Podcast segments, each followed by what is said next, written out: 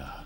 As consumers, we are bombarded by it at every turn, like the Incredible Hulk being bombarded by gamma rays. But what makes some media endure, while others are banished to the forgotten black hole of obscurity, never to be heard from again? Who or what decides this? Hetero life mates Steve and Yahel want to know, and they want to know now. This is Obscurity Now. Woo!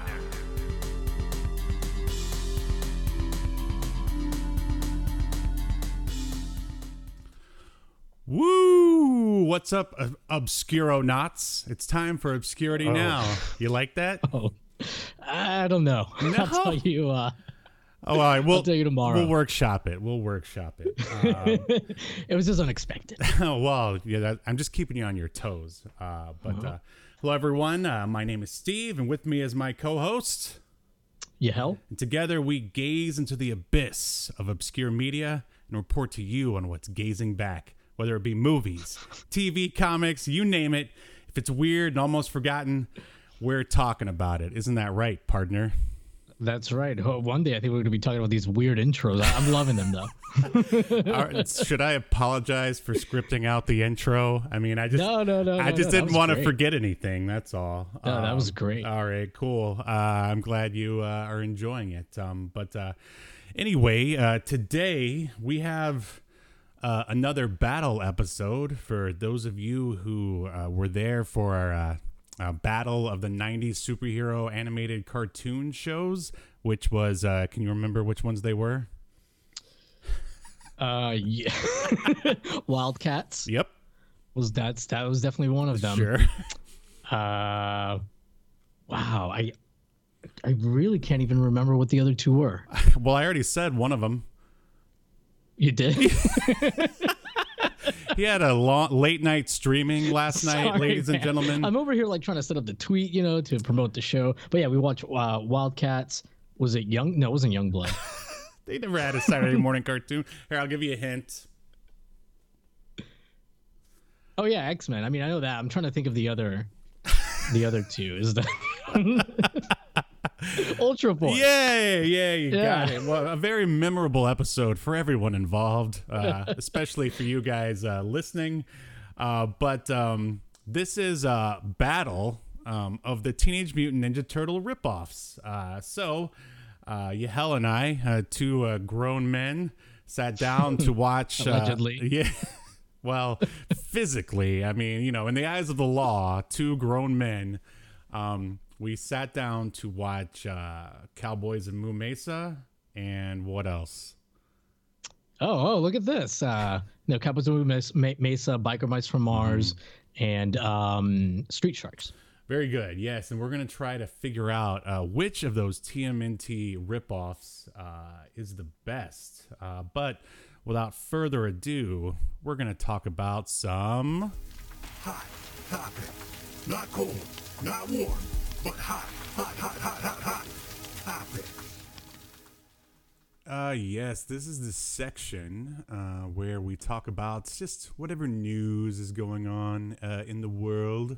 Uh, there it is. And uh, it was really a slow news week. Uh, hold on, let me just look at Google here. Uh, U.S. bombed another person.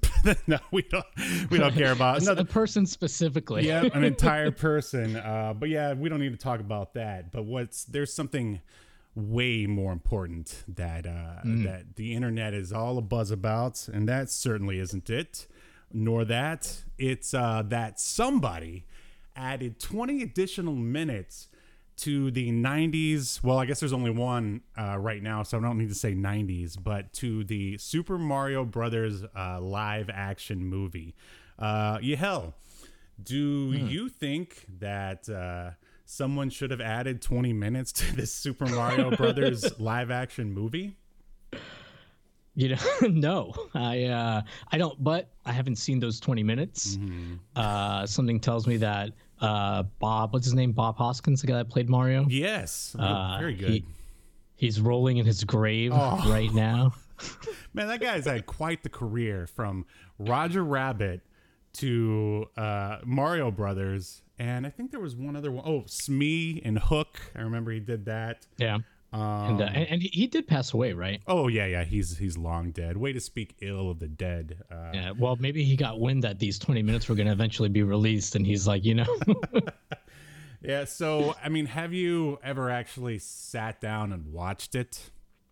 oh sure, Yeah. I've seen the Mario movie uh, a couple of times. Because I've only really watched it uh, once with like I think it might have been a RiffTrax uh, version. Um, I think a lot of people sort of it's got that kind of cult following where it's like sort of this uh, picture of I guess the time and like so ridiculous and like cocaine fueled, at least as far as the idea is concerned. Uh, um, and also it's got Dennis Hopper in it. How can we forget Right. that? Um, like so when you heard that they were adding uh, 20 minutes in, um, well, were you like slightly interested, or were you like, man, someone really wasted their time with that? Oh, one? definitely someone wasted their time. I mean, I, I read an article about it. Um, it, it's hoping that the article would like detail what was in it because I don't want to watch it.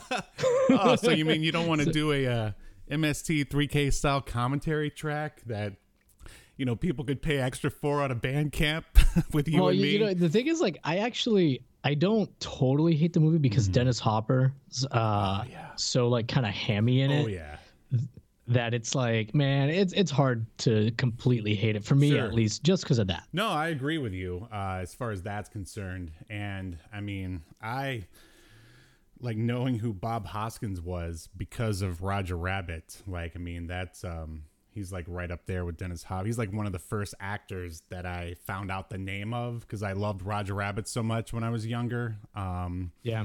And boy, was my heart broken when I found out he was British. no, not really. Wait, he's British? yeah, yeah, he's Bob Hoskins. Oh, now British. my heart's broken. We're just breaking everyone's hearts here Yeah. on Obscurity now. I actually, I don't know why, but for a long time, I legitimately thought he was Italian when I was Yeah, a kid, and it. yeah, sure.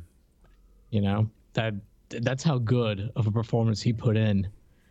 Exactly. I and now we get to see hopefully 20 more minutes of his brilliance in the Super Mario movie. Uh, I mean, Hmm.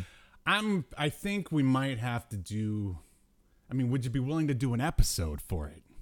Yeah, there's a lot of like weird backstory stuff about the making of the movie. They were like le- apparently like drunk all the time while filming uh, Leguizamo and Hoskins. Yeah, seriously. Uh, so yeah, it- there's actually a bunch of interesting stuff that we could go into on its history. Okay, we'll uh, we'll talk about it uh, backstage uh, once we get through this drudgery. Uh, all right, the only other hot topic is not that it's uh, Elijah Wood is going to be the main villain in the Toxic Avenger remake. Yahel, did you even know they were remaking the Toxic Avenger?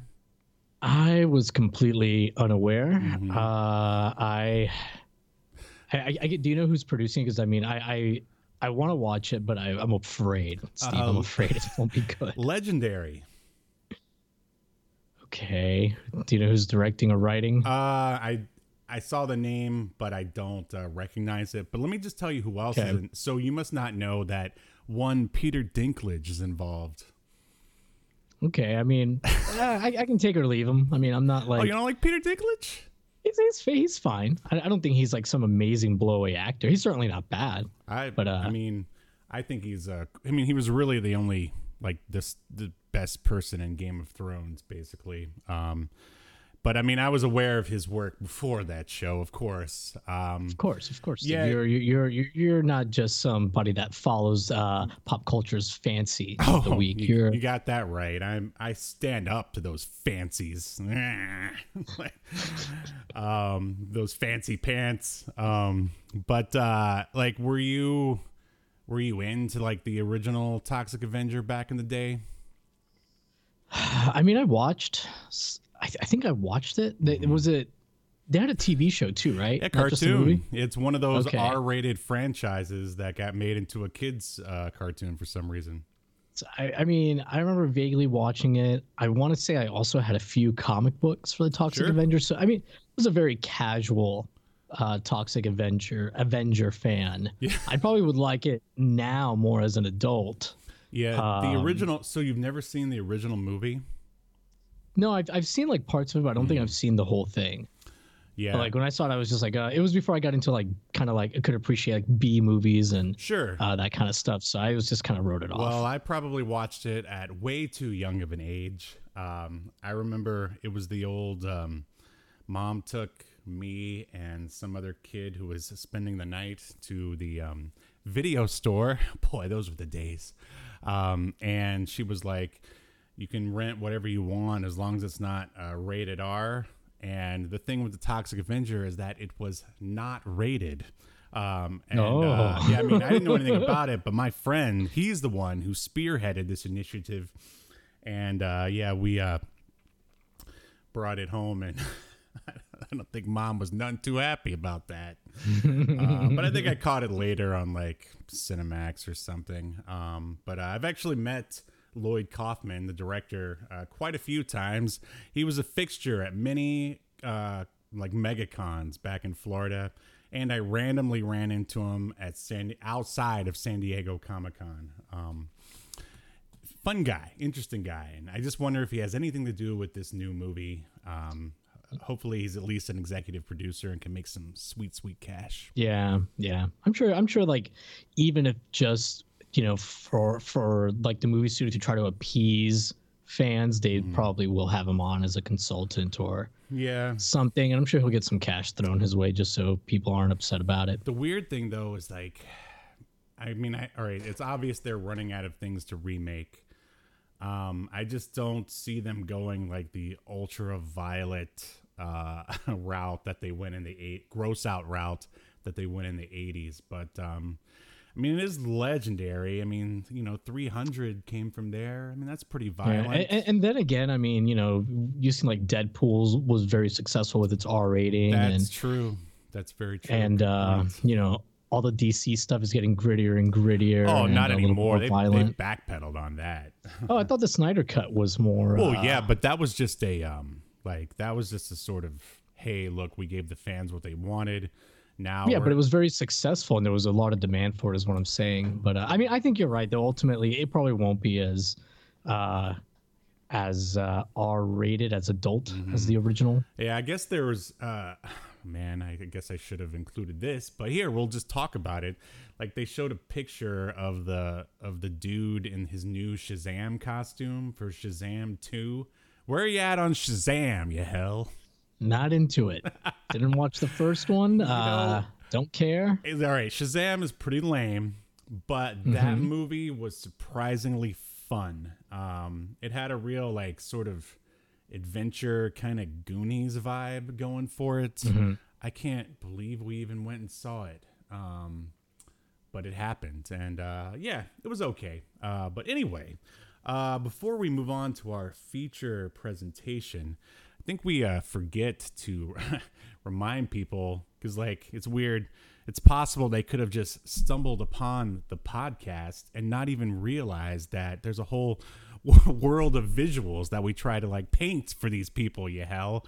So yes, if you're uh, if you're listening, we've got uh, uh, awesome visuals to show you on YouTube uh, and Twitch, and and we're live as well. But if you're not into live stuff, can always check out the YouTube uh, video later, and of course.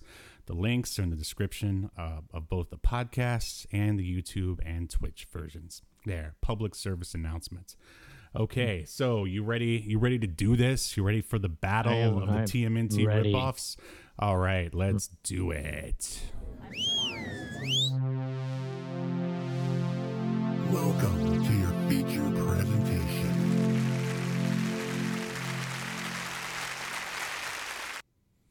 All right, I forgot to. There you are. um, wow, you're you're just massive again. Just leave me like that. Just cover it. Just a giant head. Oh, just zoom in only on my eyes, and uh, that's uh, that's all people see. Interesting um, cinematography. There, Yeah. there you go. All right, now you're not so monstrous.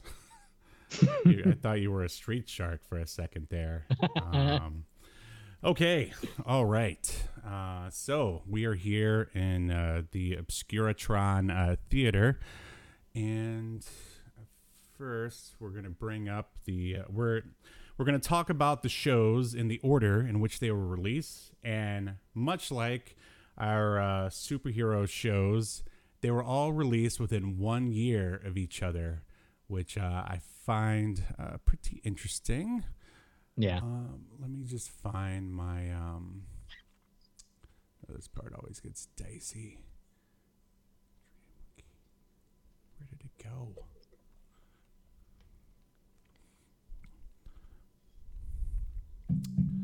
Um, all right. Just put that up there for now. We have a nice uh, slideshow for all you people who are only listening. you people, that's right. uh, there's a nice uh, slideshow showing various Cowboys of Moo Mesa uh, merchandise and whatnot. And so we're going to jump right in to the Cowboys of Moo Mesa. It was, uh, let's see, episode one is called Hang'em Bang'em High, which is Bang 'em uh, high. Unfortunately, unfortunately titled. uh, absolutely, um, but it was a different time, I guess. Uh, let's see. So, uh, and also it ran from 1992 to 1994, and we got two seasons of this show. And this very first episode Unreasonable. uh, released um, September 12th, 1992. Uh, so before I read the synopsis, uh, Yahel, what is your history with? It's actually the Wild West Cowboys of Moo Mesa. What a fucking mouthful Yeah, of a name. They really wanted to let you know that it was a western, like no matter what. Yeah. yeah. Yeah, there's like like especially like the logo. Actually, you have it up right now with like the cow print Mm-hmm. and the word cow. you have the cowboy hat. Then you've got like the horns. Like it's it's a bit much, but um, I have a yeah, I, I I have a theory. Like the guy who created this, his name is Ryan Brown, and the kids used to make fun of him in school and called him Ryan Brown Cow. and whenever he would come by, they'd moo at him. So he was turning a negative into a positive. There you go. Anyway, Okay. your history you think with this is his revenge. exactly on at least North America or wherever else this got exported to. But please, your history with the Cowboys of Moo Mesa. Um, this is going to be short because I mean I remember the show. Uh, I remember seeing commercials for it, uh, and I remember saying this is not for me as a child, um, and not watching it.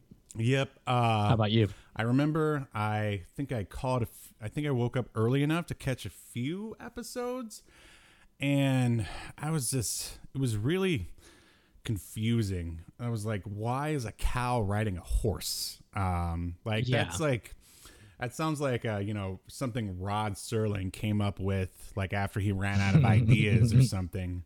Uh, but I was willing to like give it a shot, but it wasn't until they started shooting stars out of their guns. I'm like, guns don't shoot stars, man. They shoot bullets. Like even at a like Yeah. as an eight year old, I was probably older than that when this came out, but I was like, I mean, now I know why they were shooting stars, but then I was like, why are they shooting stars? That's so ridiculous. Um, Well, and for you, Steve, you're coming off. You, you know, you're a child watching the uh, Toxic Avenger and RoboCop. So, yeah, and RoboCop. so you're Exactly. I was like, yeah, yeah where- they're like shoot um, sheriff, uh, the, like the deputy. I don't know, whatever the badge is. I guess. Yeah. Like the little sheriff star badge. Mm-hmm.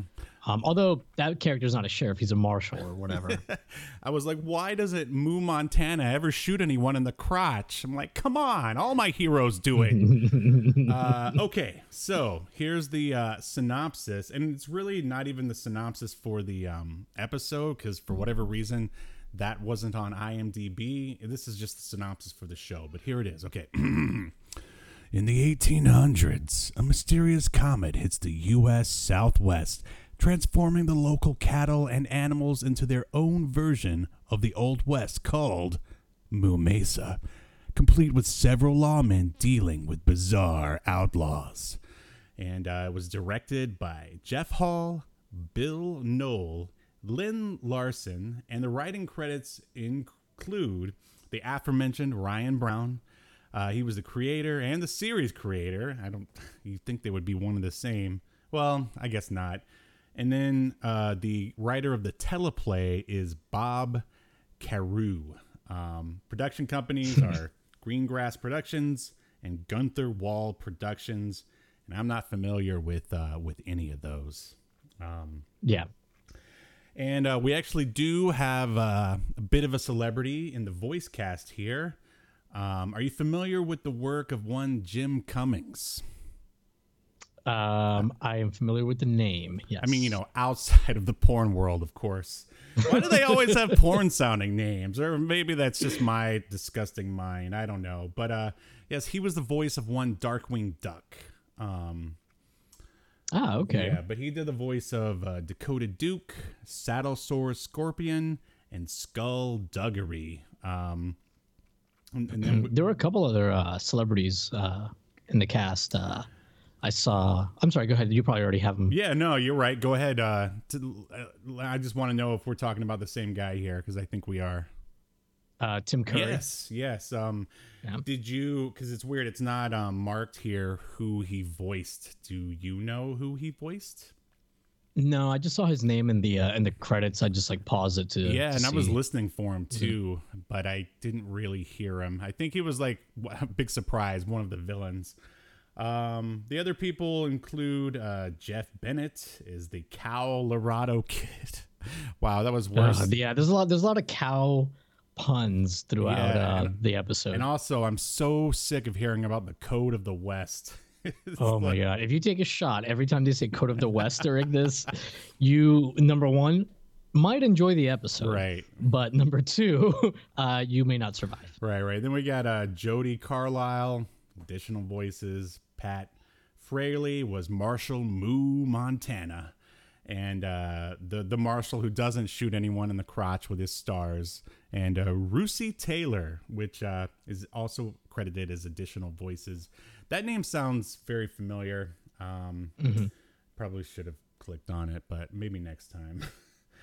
um, so I don't, I think there's going to be a time in the future where you're looking up Russi Taylor. yeah. Uh, Well, I mean, if we, I mean, of course, there's no if, but assuming we stick with this show, it could happen. You never know.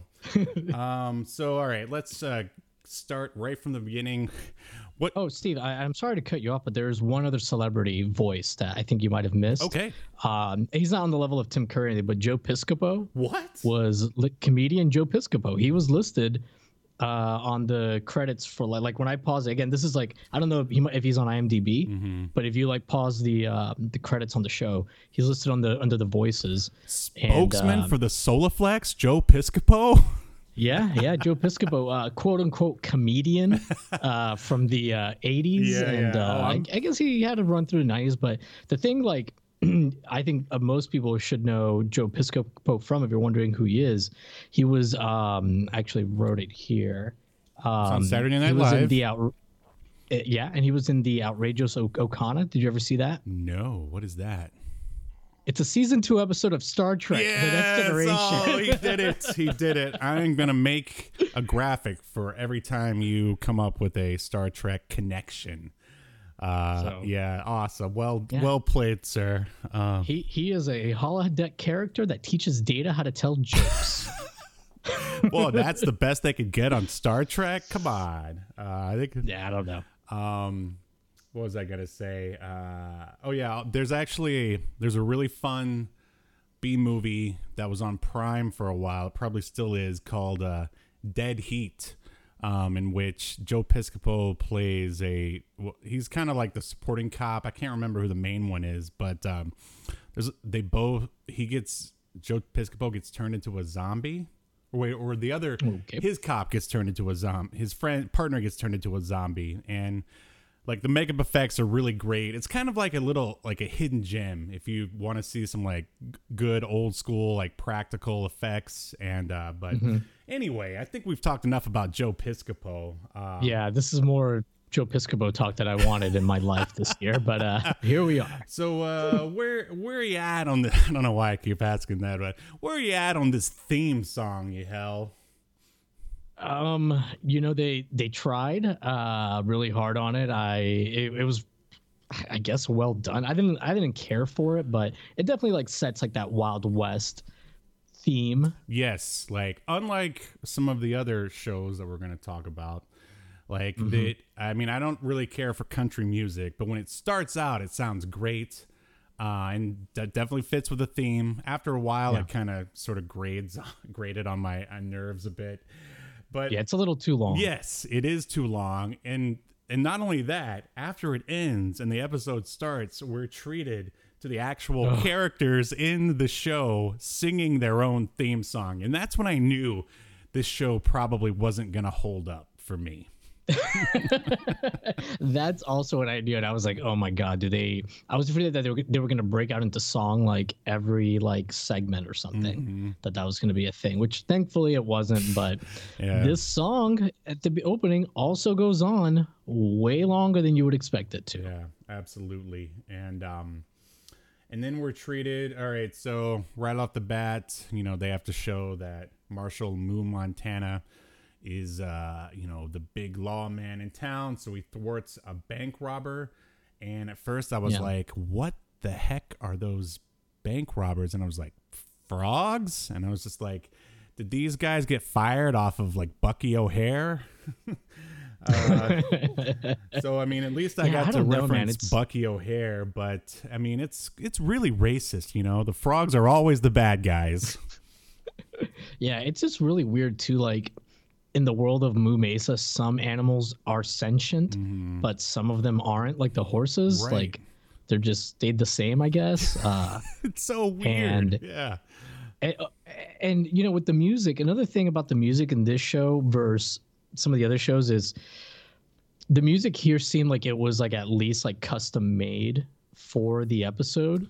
Whereas like Biker Mice from Mars, a lot of it was like j- just generic. It seemed like uh, music, but um, I almost think the opposite. This to me felt like uh, stock Hanna Barbera music. And so funny you say Hanna Barbera because I was thinking the way the music was used reminded me of Looney Tunes, where it would like coincide with like it was a lot of it was classical th- in the throughout the episode, and it would coincide with like some like slapstick comedy thing. yeah, comedy in quotation Uh, marks. comedy.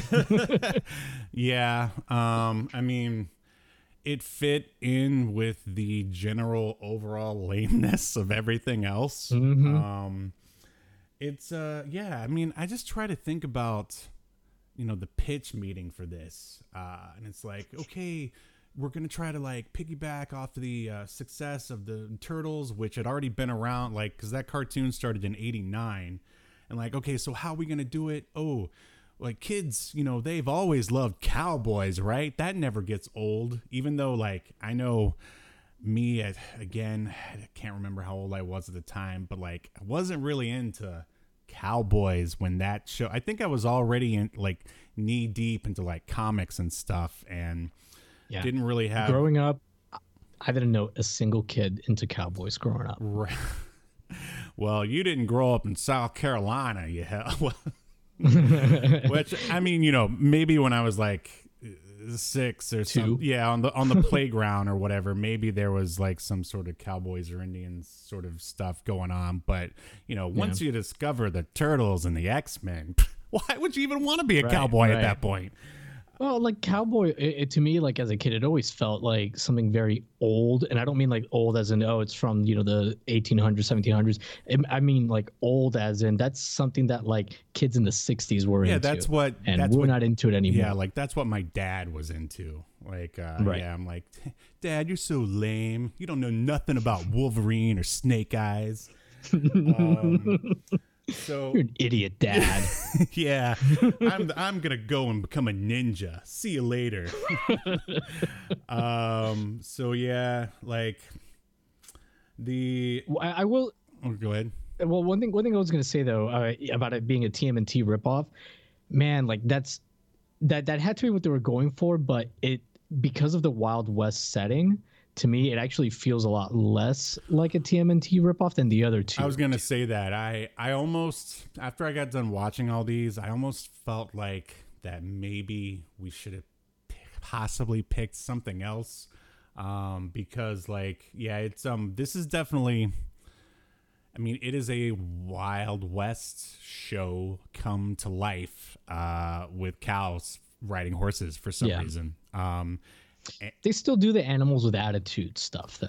Not not as much as the other two, but like they've got uh the blue cat. What was his name? The guy, like the muscle or whatever. He's kind of got a bit of attitude. Colorado Kid. Was that? him? Yeah. Um, yeah. Think so. Like that was one of my. Uh, you know how I am about characterization. Like I felt like there wasn't enough um, to know about the sidekicks. They just were. They're just there. Um, basically. Mm-hmm. Um, and really, the only people I remember are Moo Montana and uh, Miss Lily, who's like every Yeah. furry's like wet dream. So was she, dude? When she comes on, she's kind of dressed like a prostitute. typically dressed Right, exactly. Like they typically in any 1800s Western related prostitute garb you've ever Mm-hmm. seen, she's wearing it. But she's a bartender. yeah. However, there's this kid, Cody, and we don't know who his parents is, but it's kind of implied like maybe she's his mom. Right, right. I, and there's no dad around. I don't know. Maybe. Ma- He's a he's a whorehouse kid. Yeah. Oh, oh man, this this just got dark. Um, yeah, like she does she is she supposed to be like a is she a cow also or like Yeah, yeah. She's she's a cow. very attractive cow woman Oh well, if you think so, Steve. Uh, to someone I'm sure. Um, yeah, I don't know. you did just say seconds ago that she was every furry's wet dream, and now you're saying that she's very attractive. I'm, I'm, I- I'm, I'm making some notes for my other podcast about you. Gonna start soon. well, I mean, I was a mascot for a long, long time. Yahel, it uh, this is true. changed me, not for the better. Stephen Undercut uh, under the fur. That's what I'm gonna call the. Oh uh, no, that's awful. Uh, but uh, hey, maybe people will watch it. Um, but uh, But what did you think about? So the main character, the main good guy, Marshall Montana, Mm. he's like um, he's a marshal, but then there's also a sheriff in town, and the sheriff is like kind of he thinks that he's in you know in cahoots with the bad guy. yeah, he's the the typical crooked sheriff.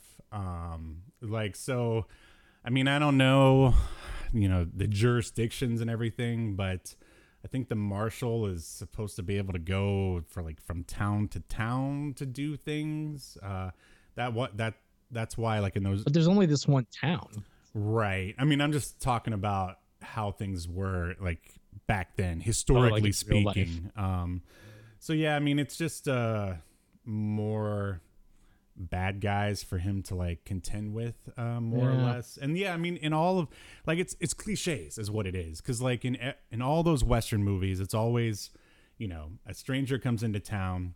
There's a crooked sheriff who's usually bought off by you know, a crooked oil baron, or I mean, was this guy an oil bit? Like, uh, I can't even remember the uh, the main bad guy's Oh. name.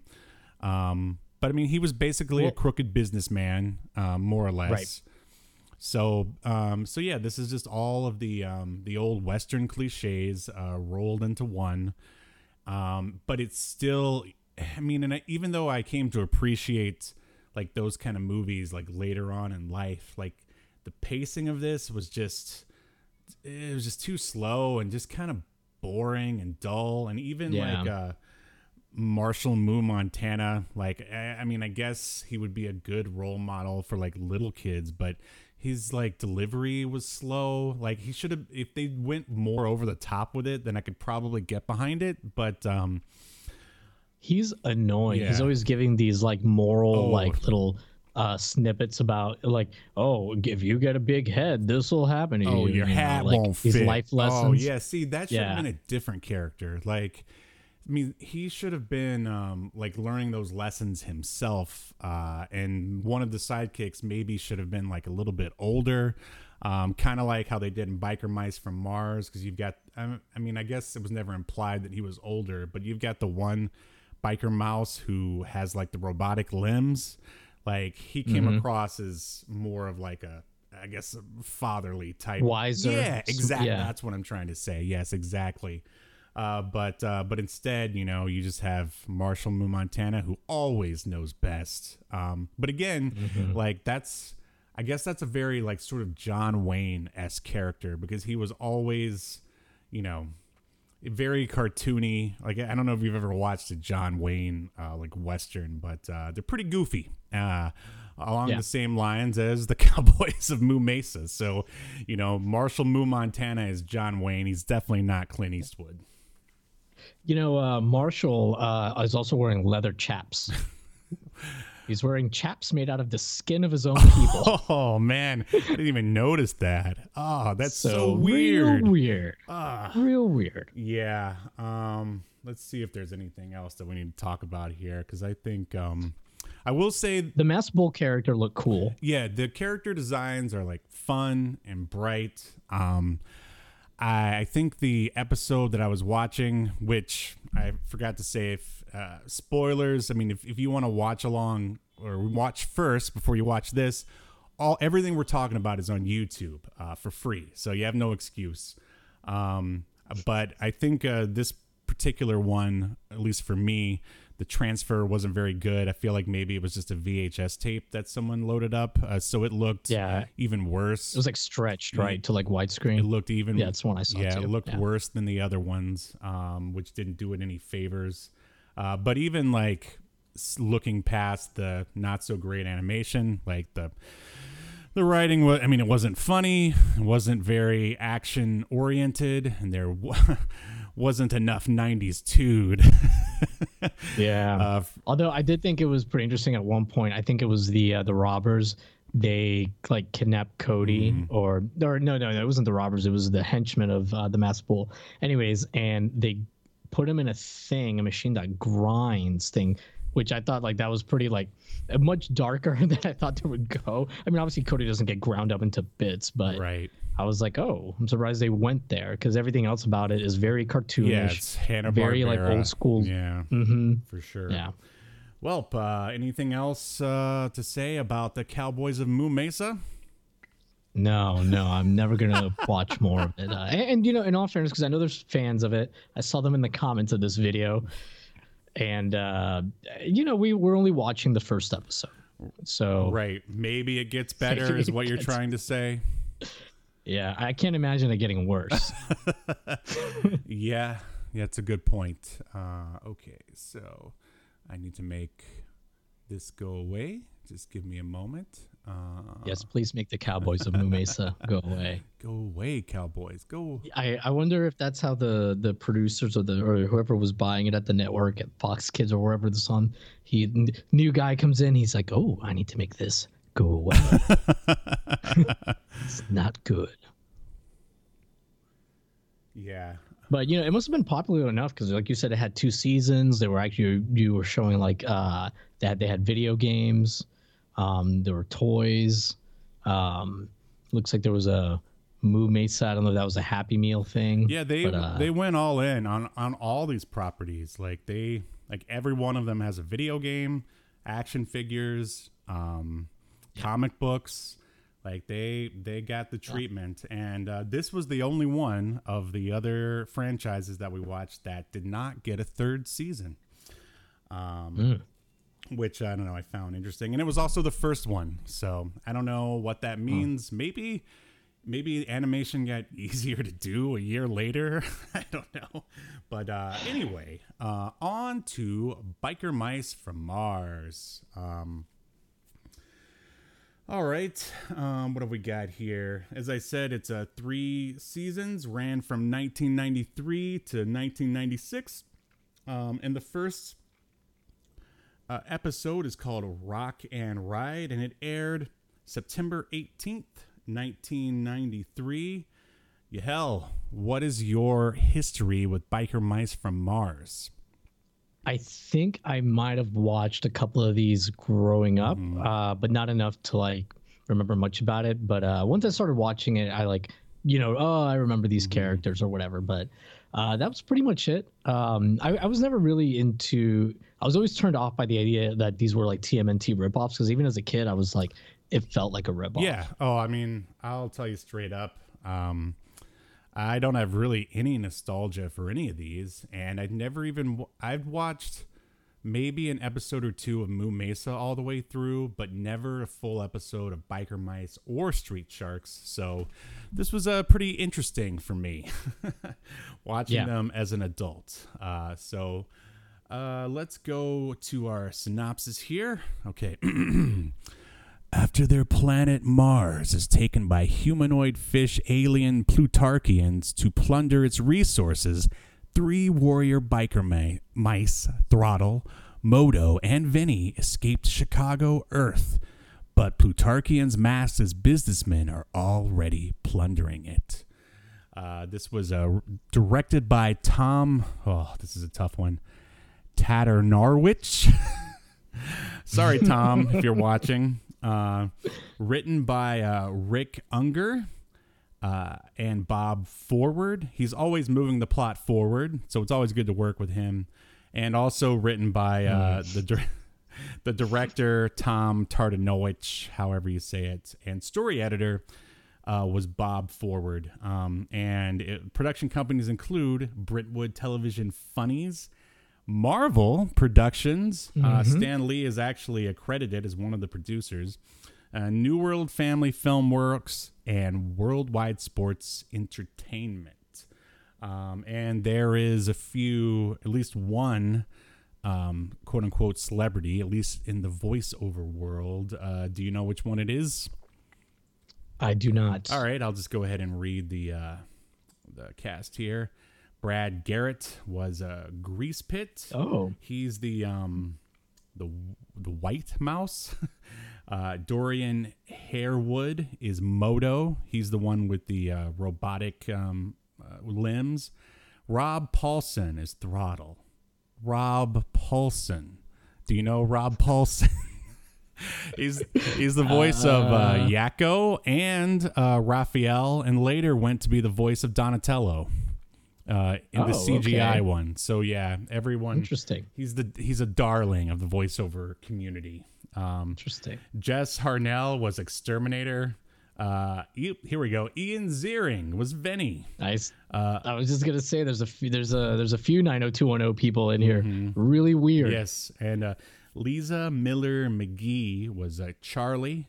Uh, Neil Ross was Plutarchian General, and oh yeah, we got William Morgan Sheppard was Lawrence Limburger. That's the villain, and Susan Silo was Doctor Karbunkle. Um, Um, it looks like there's actually throughout the series there's quite a few other celebrities that pop in for a few episodes. Malcolm McDowell, oh, sweet. um, Mark Hamill did four episodes. Nice. So, dude, this is really weird. Okay, there are four people: Ian Ziering, like you mentioned, Mm. Jason Priestley, Luke Perry, Brian Austin Green. They were all from 90210, Beverly Hills yeah. 90210, and they are all in this. um, so that's weird. And and there's one character named Four By. Mm-hmm. Uh, there's only one episode, but that's voiced by Michael Dorn, who you may know as Worf from Star Trek: The Next Generation. Yes, he did it again. Man, I'm so mad I didn't have time to make that uh that graphic. But uh It's okay. And Jim Cummings uh, looks like he's does a few episodes too. there you go. Darkwing Duck himself. Rikki Rachtman is in an episode. Tori Spelling. Okay, I gotta stop reading this. Wow. David Warner is in this. David Warner was in a two-part episode of TNG, uh, the one with the infamous meme of "There are four lights." All right, I'm done looking at it. I mean, is there anybody else? I mean, the people need to know. Ah, Gene Roddenberry, the creator of Star Trek, was His corpse is animated into one of the episodes. Oh my goodness. Uh, what about? Um, but yeah, uh, quite a few celebrities uh, who else? in this one. In, any seven of nine in there anywhere? Uh, No, yeah, well, there, I see another guy that was a guest star in several episodes of Star Trek too, in several series. But I'm I'm done mentioning him. But uh, yeah, William Morgan Sheppard. He was he was in a bunch of stuff. All right. now. Well, if we have time after we're done with all of the cartoons, then you can read off all the Star Trek alum who were who were forced into voice acting because the Star bonus, the Trek ruined their uh, just- their careers. Uh, I don't mean that, but uh, all right. So, um, what where are you at on the theme song for Biker Mice from Mars? Um, oh, one one thing I do want to mention uh, is looks like there were uh, there was a comment here um, from Stry. Hey, Stry. I wonder if there is like a high quality archive of 90s cartoon. Uh, probably like Tubi, I think has some, right? Yeah, And, none of um, these were on Tubi or Amazon Prime because that's where I usually go first. Um, Yeah, same here. I mean, sometimes stuff pops up on archive.org, but I have a hard Yeah. time navigating that uh, for some reason. Everyone does. Um, so, although I will be navigating it to watch uh, the extra 20 minutes, well, the full version of uh, Mario and Luigi, 'cause- or Super Mario Brothers, because that's where the Super movie Brothers. is. Um, but um, yeah, well, yeah, uh, this show, I, I, I definitely liked it a lot more than Cowboys oh yeah, Mesa. me too. Um, Uh, I'll actually go out yeah. on a limb and say that I kind of loved it. Um, and I'll tell you why. Um, and it's because all right, it took it took me a while to realize. Okay, well, my history with biker mice from Mars. Thank you for asking. well, I already told you there is, there isn't any, but uh, much like yourself, I saw um, you know I would see this these TMNT clones coming out, and I was like, man, that's that Uh-huh. looks lame. Like who would even want to be a mouse anyway? Um, like that's like the one thing out of these three properties. Like you know, if you're an, an eight year old and you're playing like make believe on the park, uh, you know, people want to be sharks and dinosaurs. Nobody wants to be a mouse or a cow. Um, so yeah. I mean, if you're like into like marketing and trying to come up with like cool stuff for, you know, eight year olds to be, like the last thing on the list would be a cow or a mouse. But uh but that's uh as I made my way through this episode, um, it just it dawned on me that this is like a parody. It's a joke. It's over the top on purpose. It's Starship Troopers basically in the world of 90s like uh, animation and that's why I liked it. Like when I first uh, and okay the the theme song was awesome uh, to start with. Um like lots of metal and guitar uh, going on. Like I forgot there's no lyrics, right? It's just guitar, right? Yeah, I think I think it's just like a bunch of loud, fast like guitar. I mean, do you really Uh, need anything else? Yeah, apparently not. biker mice from Mars. Just a guy yelling that occasionally. Uh, we'll remix it later.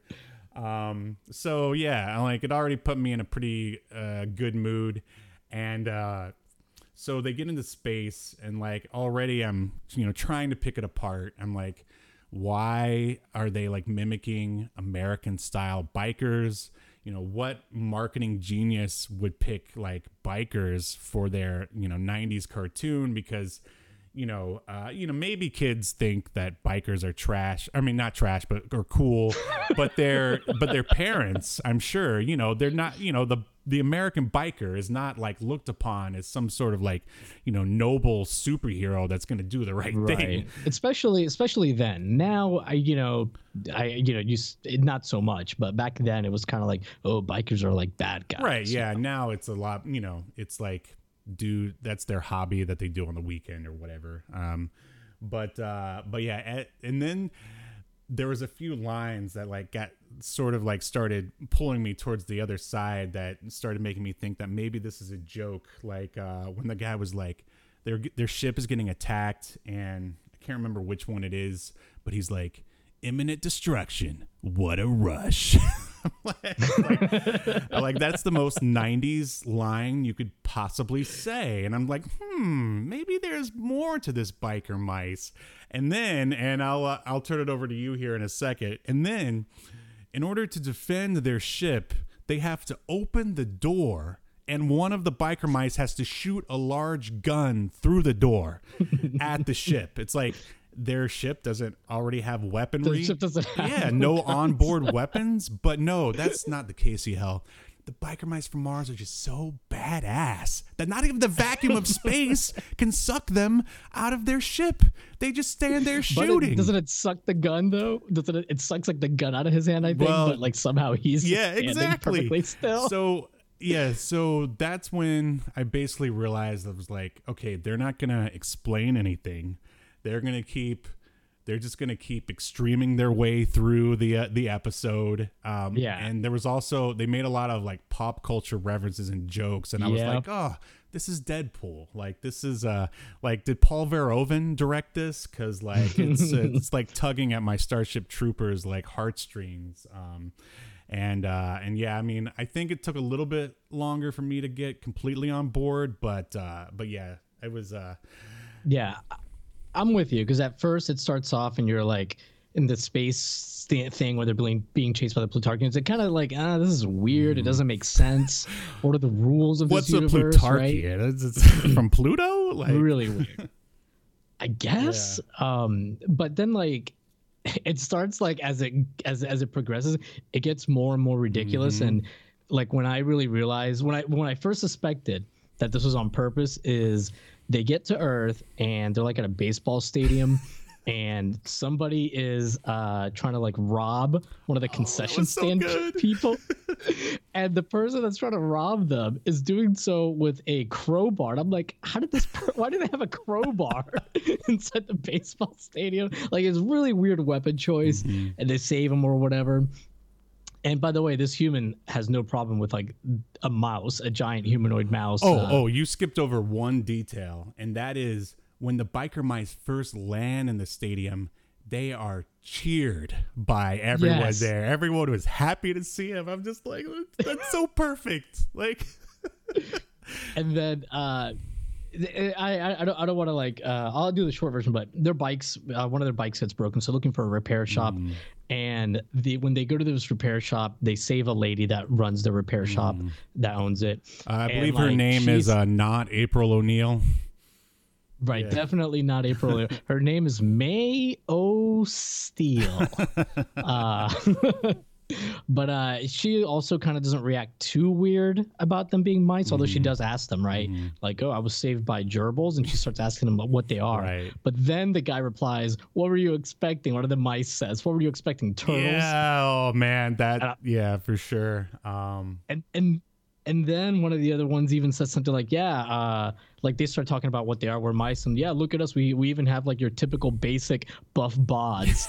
Like as right. like as a, the kind of buff bodies you'd expect on a 90s cartoon so i thought that that was really They're funny so self-aware. It's awesome. Um, yeah uh, and then like uh the radio uh dj that's like in the background at one point the radio dj says that they're going to play guns N' roses and I, I was like what they're named at first i was surprised that they name dropped guns N' roses but then when the song comes on it's like just like you know 80s metal hair metal and then they have like a guy just mimicking Axl Rose going like he just like makes a few like sounds that are indistinguishable and that's it Yeah. like and that's the guns N' roses that song so i thought that was pretty Oh, funny absolutely. Um, yeah, like um, Rob uh, Paulsen is uh, which one did he do again? Let me see. But he's uh, Throttle, which is the one who always wears sunglasses. Who I guess is the leader, but he's doing his best like Clint Eastwood impression, and I love it. Um, and, or Solid Snake or Snake Plissken, you know, they're all pretty much cut from the same ilk, uh, if you will. Uh, and he's got another great line at the beginning where he's like, "All you need in life is the three B's, like you bros, uh, Your and brains your on your bikes. and then they drive out into into space and and land. Um, it's so good. But yeah, you you talk about how they parodied um, Guns and Ro like this is I mean this is almost it's also very Looney Tunes because they used to uh, and I guess Animaniacs because they used to you know parody things that are of the time. And I mean this uh, was around in you know 93 and what was like the biggest movie I, I think the year before or maybe it was 1990 was like terminator 2 whatever year terminator 2 came out and who shows up but the ex terminator who's basically a bad arnold schwarzenegger like uh impersonation uh at the very end. Um like the robot had like a spiky haircut kind of like arnold Oh, did in the movie. Yeah, yeah. But uh but we're um skipping over too much. Like when they they really won me over you said they were at the um in the uh the place where they were fixing their bikes with I think her name is Charlie, right? The right? repair shop. Yeah. yeah, I um, think so. That sounds right. and they had some really snappy dialogue um, in that uh, you know just talking about their like backstory and stuff and I mean, that's what you want like in all of these uh, you know superhero movies and stuff and not just people sitting around and soliloquying like they did in wildcats and stuff. Um, and it was just i was like i was just amazed. I was like wow someone actually put some like thought and like humor into into writing this script. Uh, so i think there was probably where it uh where it really um uh, sort of won me over. Um Yeah, and they establish, um, you know, that these Plutarchians are like really bad news by talking about how I don't remember all the mice's name, but like one of them, they say literally that he had half his face ripped off, and that's like the words that they use. And he's the one wearing like the half Kano mask kind of a deal. another guy, another one lost his arm. They say like he he gave his arm, you know, in the fight. yeah their know? backstory is like- pretty awesome um Yeah, so you know, it's like so like you know, like okay, well these Plutarchians, like I, I love that because like you've been, they don't explain it right away what Mm-hmm. why he's wearing like half metal face, why the other guy's got like a bionic arm, Right. And then when they tell you why, it's like oh shit, yeah you know. some serious stuff um but for It's a it's a great job of like making the audience wonder about it, and then you give them the answer, and the answer helps to serve the overall story and do some world building. Absolutely. Sorry, and uh, and you get a sense of the the characters of all three biker mice. I mean, you've got uh, uh, Throttle slash Rob Paulsen is the leader, and then um, Modo is uh, like the the wi- slightly wiser one, and Grease Pit is always hitting on Charlie, which is really kind of bizarre since he's an alien mouse from Mars who's apparently attracted to a human woman. But hey, don't ask questions, like- just go with it. Whatever the opposite of a furry is, he's it. yeah, there you go. There you go. Um, man, I think that uh, like I would say that, and we didn't really touch on the villains and Moo Mesa either, but the Plutarchians are kind of want like it's not the greatest. Like the the the biker mice themselves are designed pretty awesome, but uh, their villains are just sort of kind of generic. I would say. I, I mean they. There's the one guy who looks exactly. I wrote his name down here somewhere. He looks exactly like Big Boss from Mr. Limburger. How could I forget that name? Mm-hmm. He looks exactly like Big Boss from Cops Fighting Crime in the Future Time. Do you remember that Yeah. show? Yeah, I do remember that show. And then of course they, you know, they take off his like mask and reveal that he's a Plutarchian. Uh, it's also very 90s of the fact that you know they represent you know corporations uh, plundering the uh, the earth, but uh, you know that's just a good satire, I guess. Um, I wonder if they ever made fun of Captain Planet while they were at it. right? They, it, wou- it wouldn't surprise me. Like this this show, I mean, I probably wouldn't sit there and binge it personally, but maybe I might occasionally, like if I got 20 minutes to kill, throw it on or Oh, something. Definitely. uh, Abs- yeah. I'd like to try to track down some of those comics that have been uh, popping up on our uh, uh, photo montage here. I love that black and white drawing of them. Whoever did that. Yeah. Um, So, by the way, I do want to point out Stadium Arts uh, said that the opposite of a furry is an anthro. well, you learn something new every day. Um, there, there had to be a, neither had to be a term for it, but uh, Yeah. So basically, just to just to finish up the episode, um, not Terminator shows up. The ex Terminator. Uh, there's a scene where they drive their bikes up a skyscraper, which is just the best. So ridiculous. Um, and of Oh, course, a- and the Plutarchians, they're, they're there to do the same thing they did on Mars. They want to take, they're, they're buying land on Earth, which is funny that they're buying it, but they're buying it. Uh, and then they want to like take it with them, I guess. no, that's. Uh, I mean, it's great because you basically have bikers versus the corporation. Which I mean, that's you know a story that's been going on since the the, dawn, the invention of the motorcycle The dawn of time? The dawn the of dawn of the motorcycle, I guess. Yes, Uh, yes. For some reason, they look like mice. Um, but uh, Yes. uh, and of course, like Charlie gets kidnapped. Um, I think Miss Lily also got kidnapped in the fir- in in Moo Mesa. Uh, no, it wasn't Miss Lily. It was the it was the kid. The kid got kidnapped. The kid. Cody. Yeah, so someone Cody the kid. has to get kidnapped uh, in order to make Yeah. these first episodes work. Um, By the way, Charlie fixes their bike, the one Mm. with the problem, but then she's like, I also added some upgrades, and the upgrade is a fucking missile launcher. Does she just have missiles and like missile launcher parts laying around her her mechanic shop? Very weird. I love uh, I love that though. Like they say there were no strong female role models like before the new Star Wars or whatever. But I mean, look no further than Charlie. I mean, she's adding missiles to, to bikes over here. Uh, but um, let's see. Uh, I think and yeah, so the exterminator shows up, and of course they uh, they defeat him quite quickly. I mean, I guess that was Yeah. supposed to be a joke.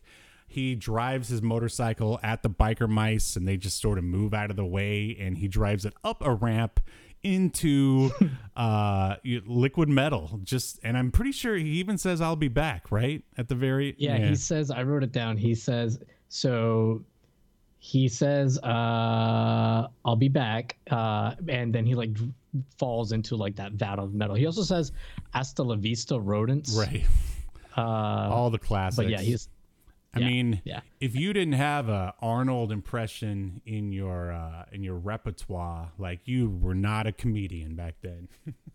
yeah. um, so, uh, anything else to add about uh, one biker mice from Mars?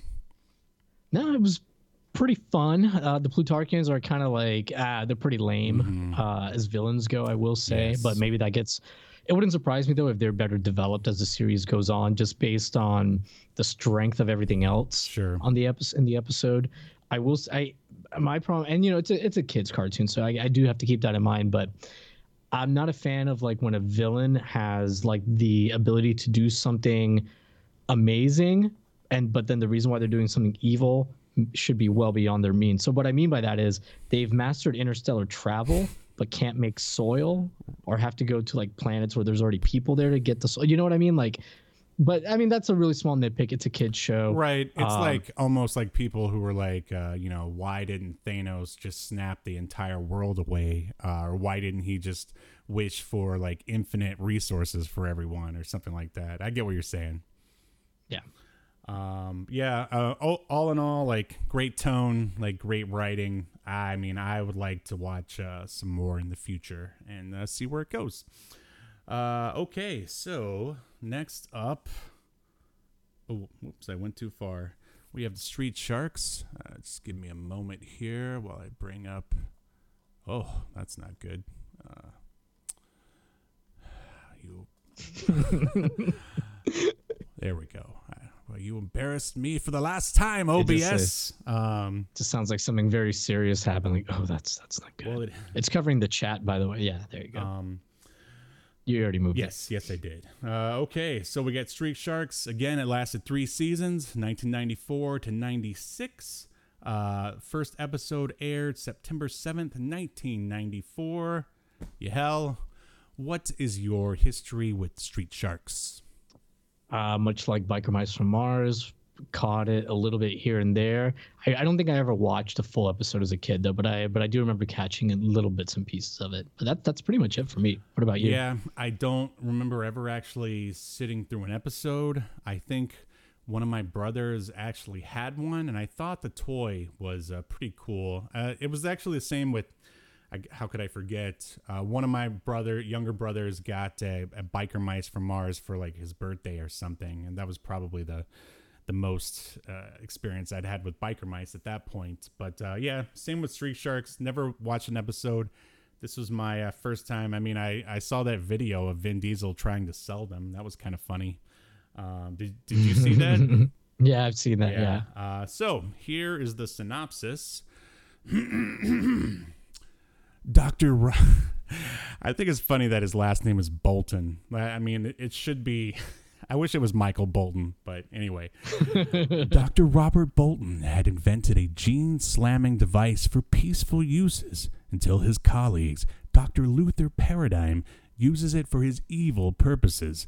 When Dr. Bolton tries to intervene, he ends up gene slammed into an unseen, inhuman creature during the struggle and escapes.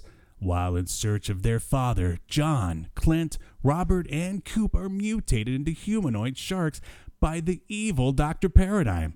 While adapting to their new looks, the four brothers must avoid being seen and go to college. No, that's not it.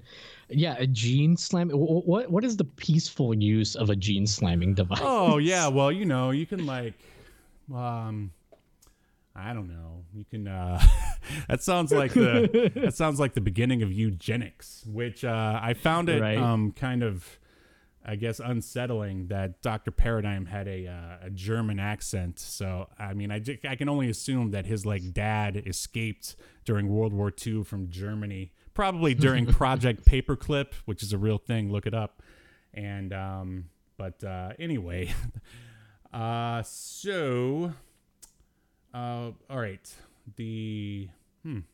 For some reason, I don't have the director. Uh, I can only assume that there wasn't one. Writing credits are Martha Moron. Remember her? Yeah, I dude, I saw, I thought I saw her name and I said moron. Oh, Moran. Oh, okay. yep. Uh, and then we've got story editor was Phil Har- Harnage, Harnage. Uh, adapted for television by Phil Harnage uh, and adapted for television by Martha Moron, created by David Siegel.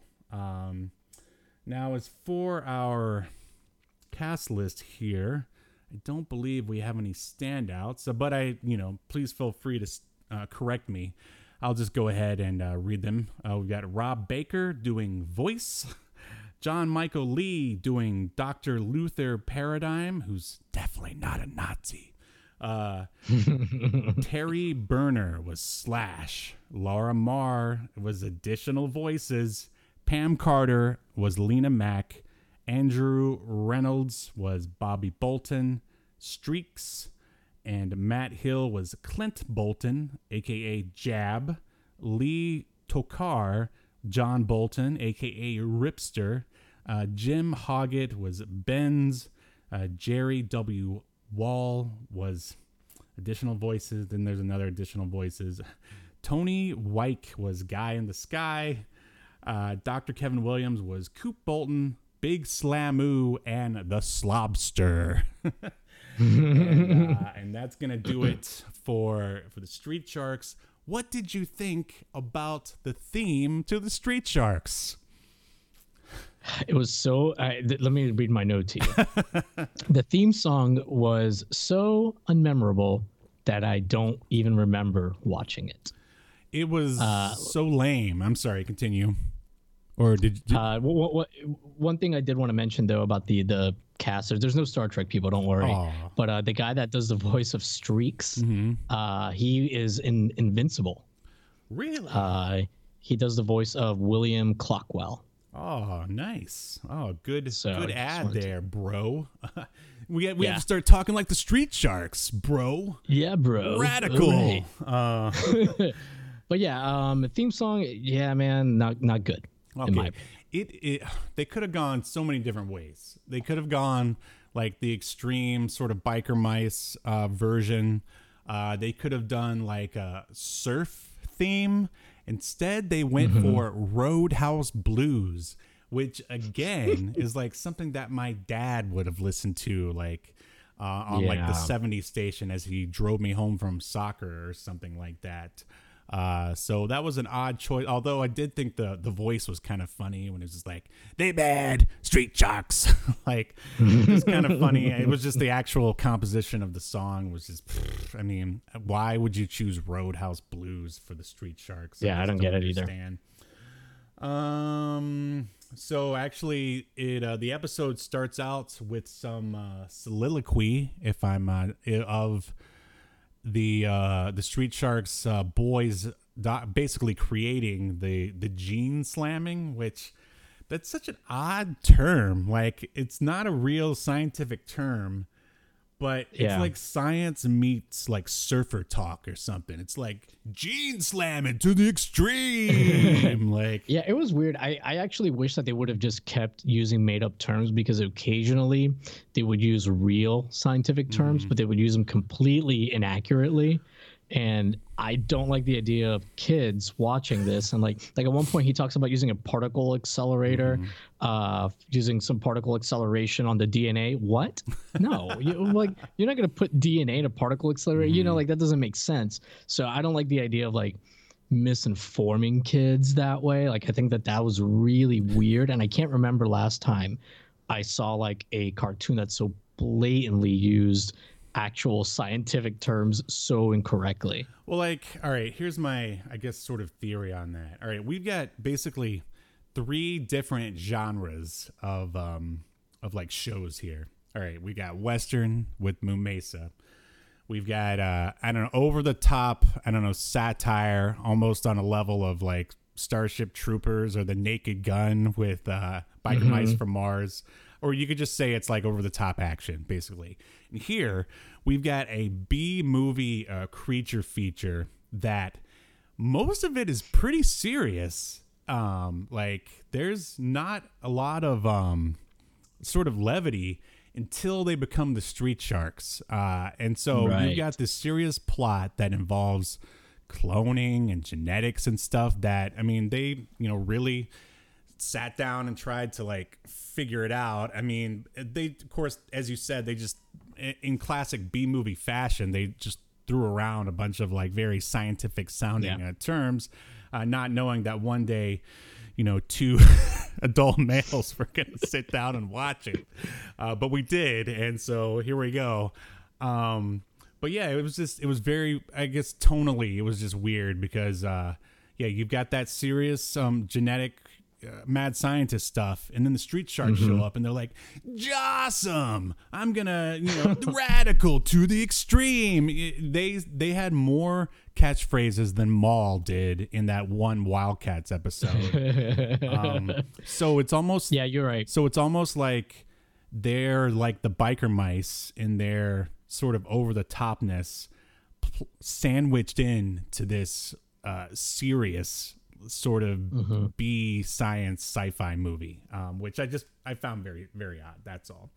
Um, Yeah, and like you said, the, the the main bad guy. I mean, he's talking about perfecting, making the perfect humans and that kind of stuff. Which you know, like you were saying, definitely not a Nazi.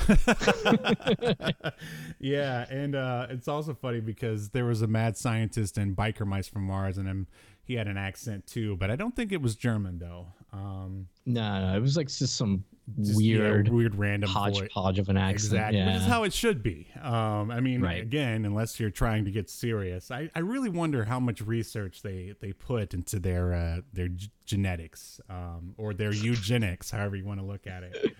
Um, let's see.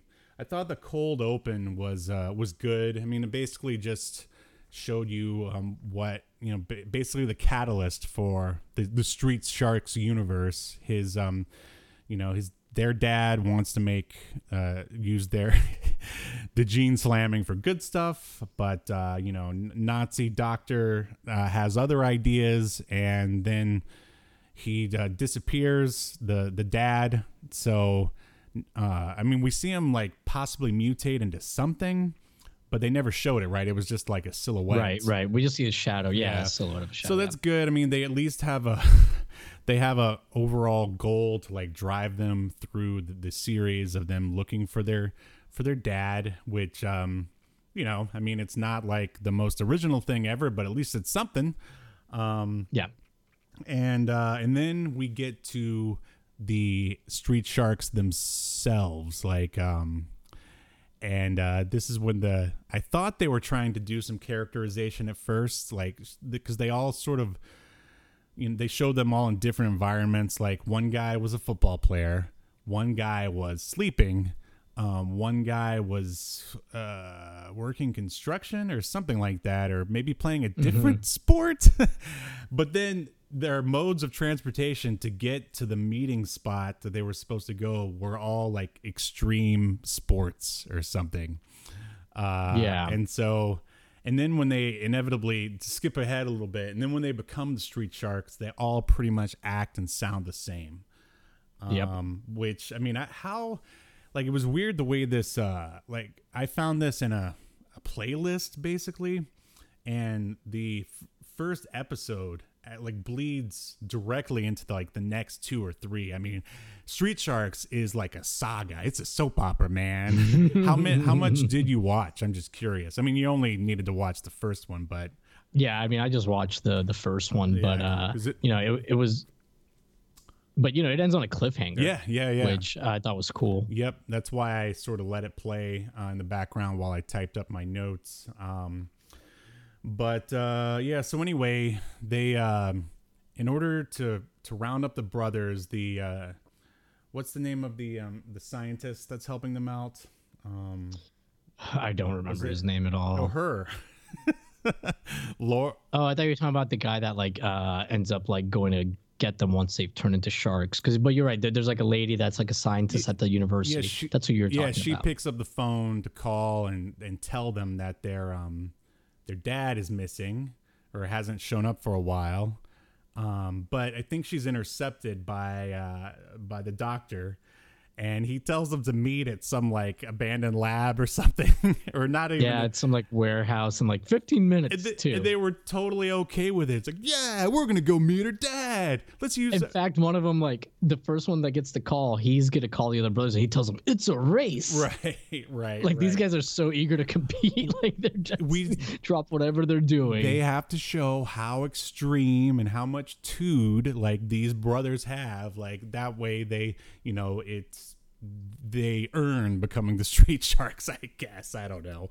Yes, they may Um, have some daddy issues uh, going on. There. They're like so uh, desperate to, uh, yeah yeah for to, to to you know please him. right and they're like these guys are i don't know. They look like they're you know in their early 20s maybe 18 19 and they were yeah they just wanted to hang out with dad so bad. Um, yeah, it, it was weird because um, like obviously they're not all the same age, right? And like one of them even calls each other younger or older, but they all look like they're Yeah. about the same age. and they're all like really weird. jacked, like they've been working out their entire life. um, Yeah. and it's funny. Two of them have uh, sleeveless shirts because they, you know, because why not? Because you know, Right, got to right, show right. off uh, they've been working out this whole time. Um, so they show up, and and yeah, they're the the gene slamming machine is actually pretty like much like you said with uh Moo Mesa, like it's pretty intense. Like you got that uh like I don't know exactly what age group they were going for with Street Sharks. I imagine maybe 8 to 13, but you know, you get that needle. Like some people are freaking terrified of needles. Uh you know, they they never show the needle actually going in. They just usually cut to a silhouette or something like that. But you know, it's just a it's a very like typical mad scientist's machine. Um, and I'm glad they didn't pull their punches on that at least. Yeah, I yeah, that was good at least. Um I was surprised that they like implied that they were like dead at first. Uh Oh yeah, um so that that was kind of surprising. Um I will say like I feel like this show out of the all, all of the ones that we watched was the most blatant Teenage Mutant Ninja Turtles ripoff. yeah. It's um right.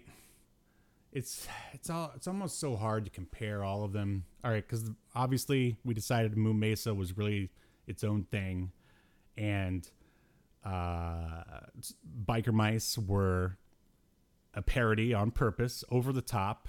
Um, but yeah, this one, I mean, it's four brothers, uh, as as were the the turtles, basically. Right. But I mean, at least they got it right with, uh, I guess, with the animal. But the problem with the street sharks is when they talk, it just looks horrific. It's like, I don't know. It's just this giant mouth with like teeth in it, and it just Yeah, feels so yeah. creepy. Like they make great toys. Like they look, and and all the creatures in here look awesome. And this is uh, my candidate for like best villains, like that weird um, crab guy, and um, the other one. They're The basically designs are cool. they're basically Bebop and Rocksteady. Like they look uh, jawsome, should I say?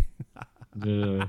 but like you said, they're basically Bebop and Rocksteady. yeah, yeah. No, you're you're so right. again, there's just a lot of comparisons. Sure, and it wasn't um wasn't funny like the way Biker Mice was. Um, the plot as I said, was like super serious. But then when the um, you'd think that the street sharks themselves would be a little bit more concerned with finding their dad because whenever an action scene comes, they're just having the time of their life.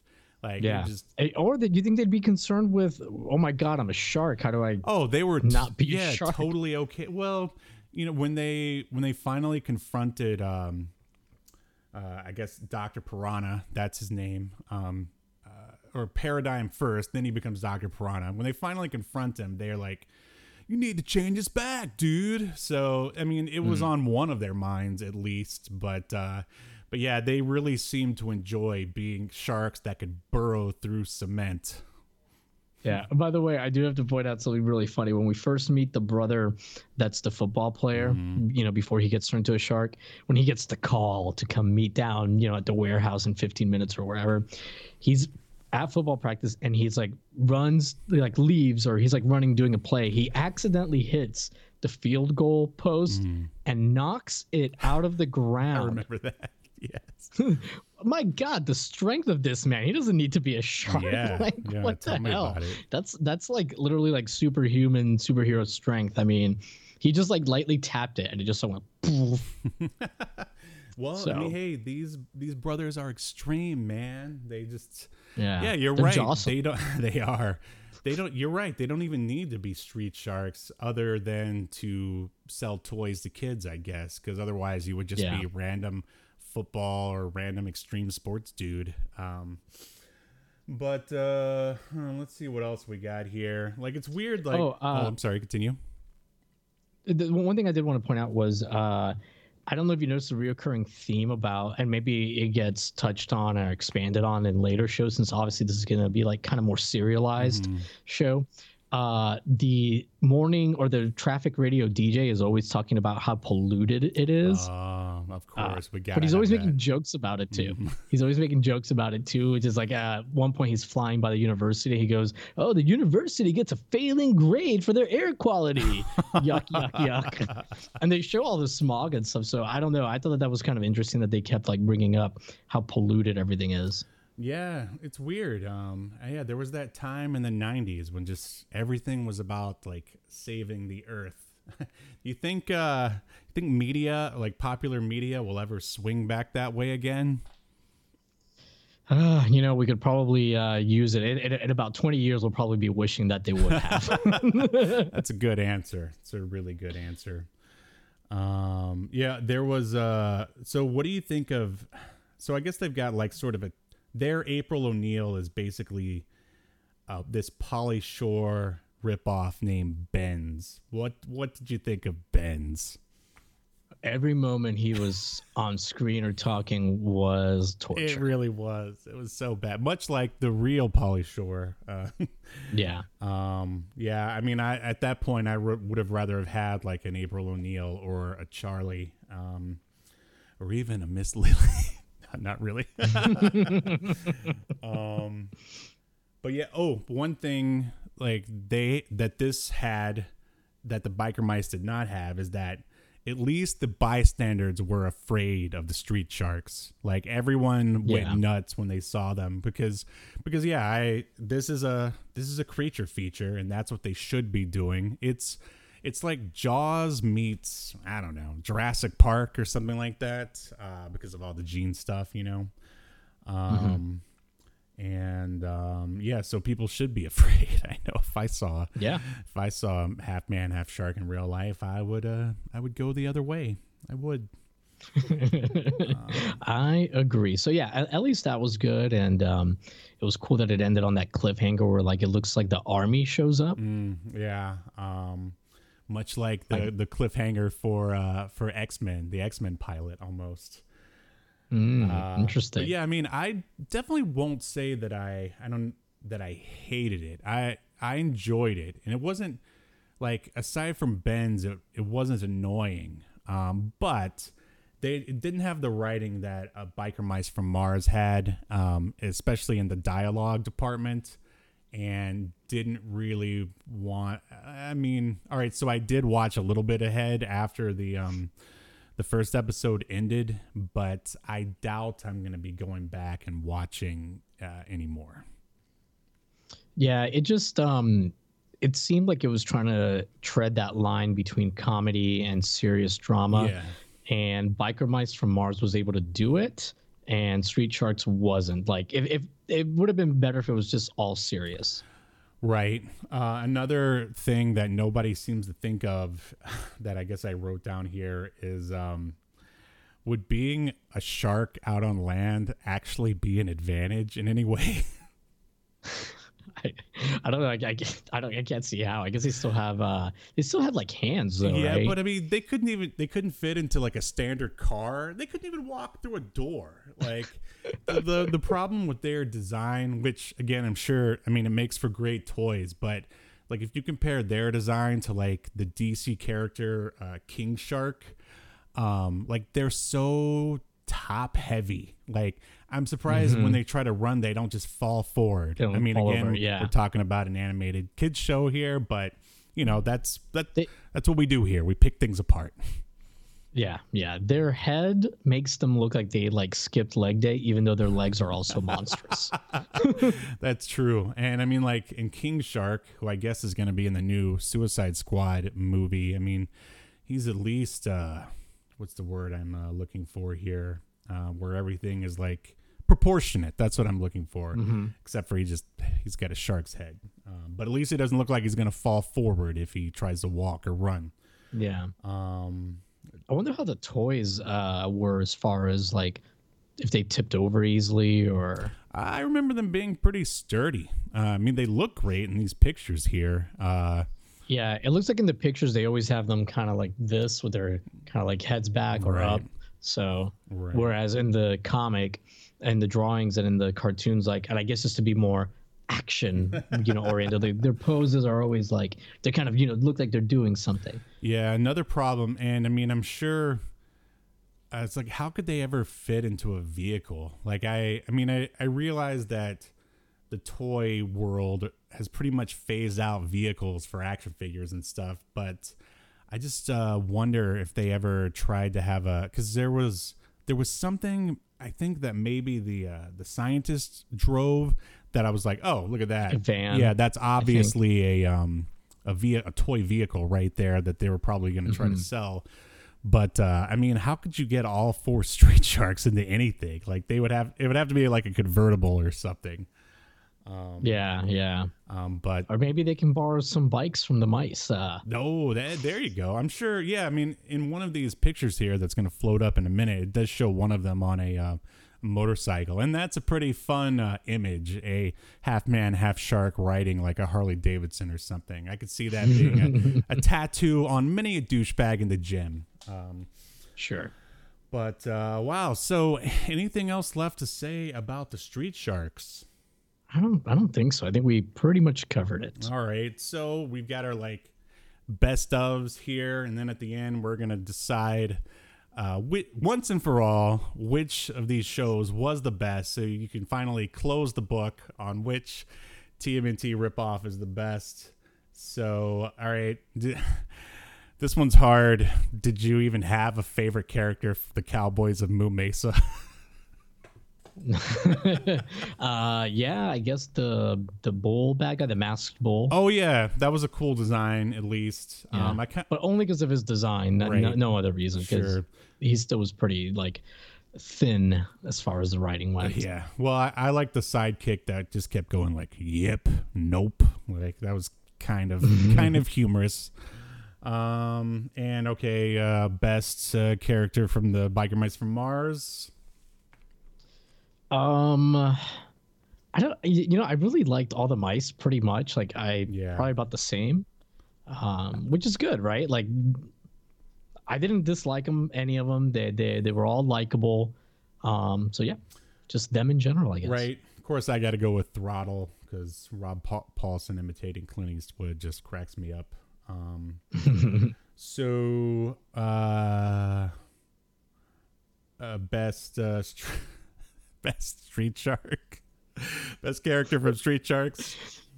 Dude, like once they turn into sharks, I I didn't even know who was who anymore. Sure, the Street Sharks. They're all our favorite. Oh, why not? Yeah, um, yeah. I didn't. No, no. I mean, like I, it's hard to have a favorite character when you don't know who's who. They all became just just like you said earlier. They all kind of talk, start talking alike. Yeah, and- just say uh, what was his name? Rips or Ripper? The Ripster. That's his. Yeah, Ripster. Yeah, that's my yeah, yeah. favorite. Yeah, Yeah, sure, that's or my- big that's my big sure. Slammu, just because that's a funny name. um, I don't know. This one's kind of dumb, but whatever. We're probably never gonna talk about these things again, so we'll just go for it. All right, best April ripoff between Miss Lily, Charlie, or Ben's. it's like it's not even a question. Charlie for me. Yeah, yeah, for sure. Um, and I think we already answered this anyway, but uh, well, or, or maybe it's not so clear for you. Um, best villain out of the three shows. Uh, I, hmm. I, I, you know, I, I guess the evil Nazi. I guess. Uh, Yeah, he's the one that was actually terrifying. I mean, he had a metal Right. patch over his eye. I mean, most people just Yeah. go with cloth or leather. This guy had metal over his missing eye.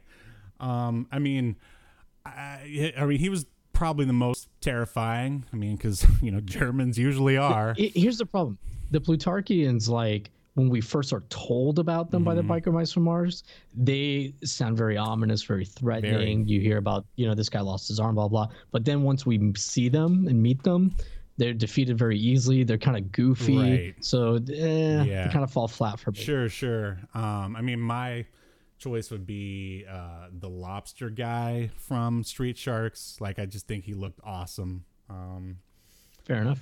uh, um, the uh, best written of these three shows. Uh, biker mice from Mars. Agree. Uh, best theme. Um, I, I, I, I mean, I don't know. Uh, this is a little tough. I guess biker mice. Yeah, I mean, Yes. it is what it's supposed to be, and it's just Yeah. Uh, I mean, and that uh, style of theme song sort of fits the genres of music that I like anyway, uh, and I'm sure you too. Mm-hmm. Yeah. Um, Yeah, I don't think any of the themes are gonna get like stuck in anyone's. Oh yeah, that's though, the thing. but- Like you can't like go up to a guy with a guitar and be like, "Play the Biker Mice from Mars theme." He's gonna be like, "What?" Um, but you can give actually you the finger and, and be like, no, they made fun of Axl. but you could actually sing Cowboys of Moo Mesa or Street Sharks, but those songs are those songs are not good. Um, Yeah. but uh, yeah, Biker Mice from Mars. Um, okay, out of these three, um, which one would you want to watch more of? Yeah, biker mice. Sure, sure, same here. And uh, who deserves a feature film, be it animated or otherwise, out of all of these? Not Cowboys of fucking Moo Mesa. uh, That'd be so horrifying. yeah. Like a Street Sharks one could be kind of Yeah. Mm. cool depending if on how their design, the character designs are. Whereas I think the biker mice from Mars, probably the material would be better, but Right. the I worry how like humanoid mice would be done in 2021 on screen. True. Very well. None of these are coming back anytime soon, unfortunately. Yeah. Um, I think Biker Mice from Mars would be cool just because the material like would lend itself to like if they wanted because you know everything everything now has to be dark and gritty, right? Right. And, but it kind of lends itself to that a little bit more than I'd the other I'd ones. watch Zack Snyder's Biker Mice from Mars. That'd be. and uh, yeah, Street Sharks. That would all like yeah. Biker Mice could be like a good trilogy. Street Sharks would be like a good uh, one-off. Like if they could balance like the seriousness and the humor a little bit better, I think it would really have a chance. Especially if it's like a nice, like sort of bright CGI film. I think it could really, really work. Uh, Guillermo del Toro to direct. I think that'd be, uh, that'd be awesome. it's gonna be a long wait. Well, he, you know, he loves creature stuff, so that would be the guy to get. Um, That's or true. Peter Jackson. Either one of those could uh, knock it out of the park. All right, so this is an obvious um, uh, answer here, but uh, what was your uh, the, what was the best overall? I mean, I, I gotta go with Biker Mice from Mars uh, by far. What about you? Oh, of course, biker mice from Mars. Yeah. uh, absolutely. Um, Which I was surprised about. I, I for some reason I thought I, I wasn't expecting to like any of them at all. yeah, same here. Uh, Street Sharks wasn't that bad. Uh, I don't know if I'd watch more of it. Uh, although, like with the cliffhanger ending, I was kind of like, I did kind of want to see what happened. So, you know, Yeah, if you can find the one that's in the playlist and just sort of like let it play in the background, it's uh, it's not bad.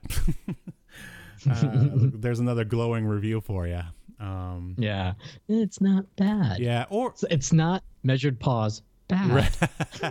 like if they could bring any of them back, at least as a like in comic book form. Well, not Moo Mesa. I'm not going to read that, but uh, but the other ones, I would uh, I would read the comic version of. They, they, they can bring back the Cowboys of Moo Mesa in tract form, like those Christian tracks, are Oh, like four pages long. tracks. Oh my Uh, gosh. Yeah, that's about uh, as, as much as I'd be willing to read.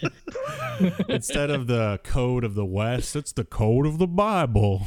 like, well, let me just quote to you Corinthians twenty seven forty three. Like, moo moo moo moo moo moo moo. Uh, oh boy. Um, yeah, and I think we can, as I said, we can close the book. The winner is Biker Mice from Mars, and now world peace can commence. Um, so let's see. I think we've been going for a while here. All right, we'll just do the project report and call it. What on earth have you been working on? It's time for Project Report.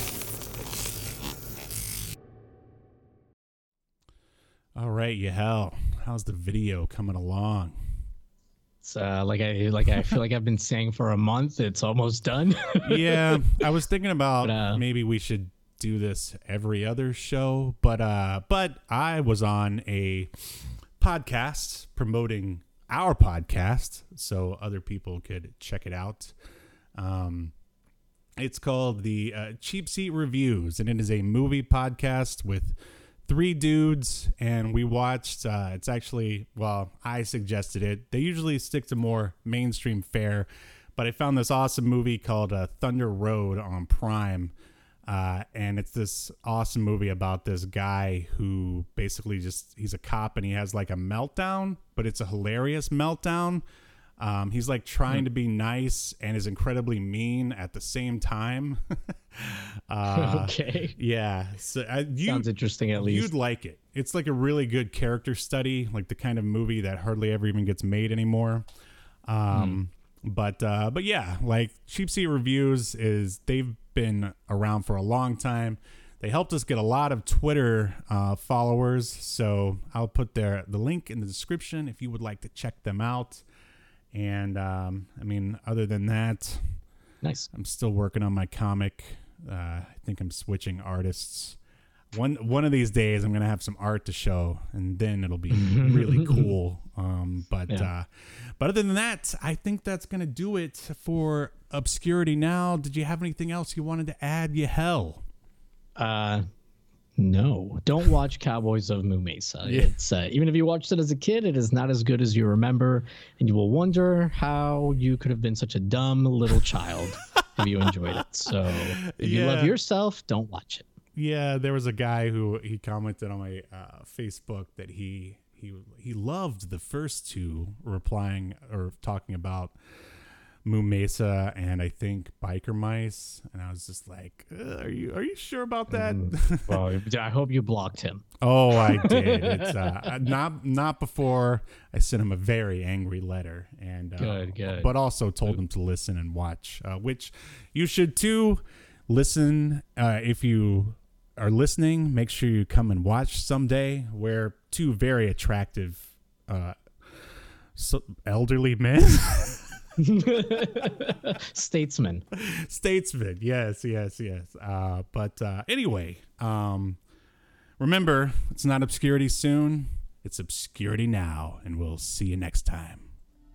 You've been enjoying Obscurity Now, a podcast that's recorded live to tape and broadcast to Twitch, Facebook, and YouTube. Take us with you by following the download links provided in the show notes. And take notice of our various social media links if that's what you're into. I'm not here to judge. And make sure you join us live next week at 10 p.m. Eastern, 7 p.m. Pacific as we continue to discuss more obscure media only on Obscurity, now.